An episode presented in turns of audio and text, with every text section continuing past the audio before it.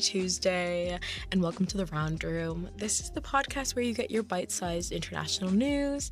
I'm your co host, Monica Rivera Sosa. And I'm your co host, Natalie Vasileff. This is a podcast made by college students for college students.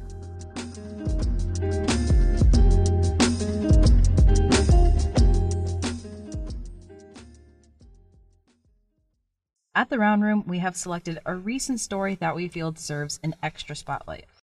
For those who have actually listened to some of our other episodes, we're going to be switching gears a little bit and we're going to be coming closer to home with our story for today. In this episode, we'll be talking about the murder of Arif Sayed Faisal, who was a UMass Boston student who was killed by the Cambridge Police Department. As this is an ongoing investigation, most of the information we've been trying to gather is limited but we still hope to be able to provide an accurate report on the subject. So, thanks for choosing today's episode as we decide to dedicate it to Sayed and his loved ones, as well as others who have experienced police brutality. So, going into some background on this horrible, horrible event, um, it's been about a month since Faisal was killed by the Cambridge Police Department in the Cambridgeport neighborhood. On the afternoon of January 4th at around 1:15 p.m., a resident had called 911 to report on a man jumping out of an apartment building window close by. The resident had stated that the man had been holding a machete-looking knife, which would later be identified as a kukri knife cutting himself with it as well as with pieces of glass from the broken window. This man would later be identified as Faisal. Both police and paramedics said they had spotted Faisal bleeding behind a building on Sidney Street in an alley. As told by the police department and paramedics, Faisal took off into the streets and ran down a few blocks until he had reached Chestnut Street. This is when the police began to engage more with Faisal in an attempt to de escalate the situation at hand. At this moment, police had decided to verbally engage with Faisal, encouraging him to put the knife down, when this failed, the police decided to fire a non lethal sponge round. Sponge rounds are designed to confuse and calm down a subject in question, meaning they can't be harmed but still can be subdued. According to the police, a sponge round was not enough. At this point, it's also important to mention that at this stage of the interaction, the CPD had reported that Faisal was running towards them with the knife and felt that officers were in danger. This was also the moment that one of the officers had shot Faisal. EMS and paramedics immediately went to Faisal's aid after he was shot. He was soon taken to Massachusetts General Hospital, where it was declared that he passed away. We're going to start to move on from background a little bit and come into why there is so much suspicion around this case and why nothing has really been done. Here, there are a few elements to the investigation which still have to be questioned, and there are also elements which we think are necessary to question, and they can change the way that you might look at the case.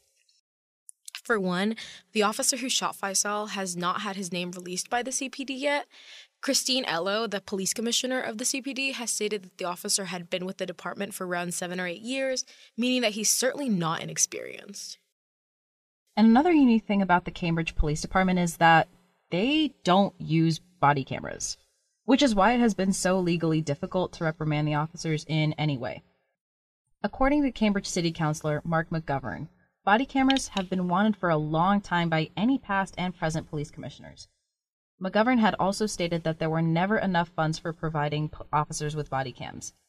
In order to allocate funds in Cambridge, it is up to the city manager to decide where money is distributed, and body cams were never a top priority. This is also maybe due to the fact that Cambridge had its last fatal police, police shooting over 20 years ago. Yes, that's been a really big talking point for the CPD, claiming that because there's been no fatal police shooting since 20 years ago, that this isn't an important enough topic. The city manager has stated that there is at least $200 million saved as a rainy day budget, so why is the PD not spending it on body cams? Obviously, I think when we talk about the Cambridge Police Department, everyone assumes that it's a peaceful police department just because Cambridge is seen as a safe place and safe city. When it, in the reality, as we've seen, that's not exactly what's been happening at all. Another thing that we want to talk about is that recently the WCVB station in Boston was able to receive a surveillance video coming from an undisclosed business on Chestnut Street. This is where it gets important. The video that the station had received shows that Faisal is running away from the police while holding the knife to his neck. So basically, this explicitly goes against what the officers had said when they claimed that Faisal was running towards them. The footage is also timestamped at 1:31 p.m., but no official statement has been made as to the exact time that Faisal allegedly began pursuing the officers when he was shot. It's also important to note that no autopsy report has been disclosed either, so there's really no way to know whether Faisal was running away or going through side effects due to any drug that he had ingested, or maybe it was a mental health crisis. There really is hardly any information about the context behind this event. Yeah. The only thing we can gather from this quite clearly is that no one in that instance should ever have to be shot to death. That should never have happened.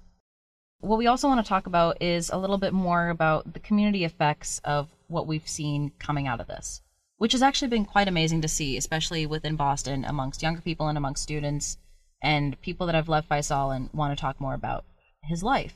What we have seen after reports on Faisal is that the public has invented a terrible stigma against Faisal when in reality he was a valued and loved college student, friend, and family member.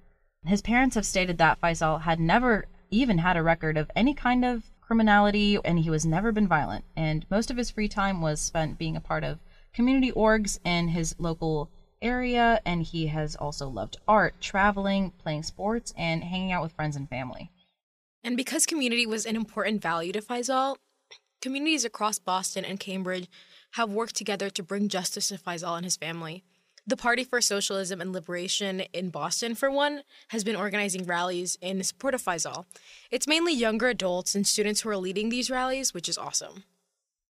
So, to talk more about what PSL does and how you can help Faisal, we got to sit down with PSL organizer Rafeya Raquib. This is an issue that heavily affects students. Faisal was a student at UMass Boston, and he was shot and killed just a few blocks off of MIT's campus, right next to um, a student housing house. And realizing that and looking back on history, the movement of students with uh, during the 60s, during the civil rights era, students have a really important role to play. When we really get together and organize, we have a lot of collective power, and we're we're trying to, you know, get students to realize that that is the case. Um, because when we've been out in the community talking to students, you know, a lot of them already do care about it, but many of these students don't have an idea of what they can do themselves. Getting them plugged into this and really building that collective power is um, key. We've been doing outreach to all of the universities in the area, particularly on this issue of demanding justice for Faisal. And yeah, we've been pulling students from UMass Boston, MIT, Harvard, Tufts, Emerson. What we really want to do is empower students um, to, you know, come out and also be able to organize within their own campuses and have them take up those skills and become leaders in their own right. With all this local tension, many are wondering what the next steps are. Recently, there was an announcement from Cambridge Police that this investigation will be taking longer than the community may be looking for. Of course, we still don't know the identity of the, the identity of the police officer who fired the shots, or how they're being disciplined, or anything about how they're investigating, really, which is really frustrating, especially in a city that seems to pride itself on transparency and progress. That's really important to highlight. The priding itself on transparency and progress. I agree. And yeah, so far all we've gotten was that the officer was a man and that this officer has only had seven or eight years of experience. If you're really looking to get more involved, we encourage you to do things like go to a local PSL rally or protests. This also means urging justice for Faisal and demanding that CPD fires the officer responsible and gives the police department proper consequences. It's also important that if you live in Cambridge or are able to push for more body cams um, to be instilled in the Cambridge Police Department, we would definitely recommend that you push for this as well. As students, we know how scary this can be. It's tough to be able to go about the situation, and I don't think any of us would really know how to deal with it properly. Because the fact that this is so common and happens every day is terrifying. So, the most we can say for yourself is be vigilant and stay safe. And also, you never know what someone might be going through. So, as always, please check in on your friends, with your family members, just so people know what's going on, because that's important. You've been listening to The Round Room. We want to thank Common Collective and Emerson Organization, which helps Emerson students come together to create and collaborate on projects, for helping us produce this podcast. We hope this episode brought some things to light. To keep up with our social media, follow us on Instagram at The Round Room Pod. We'll see you guys next time.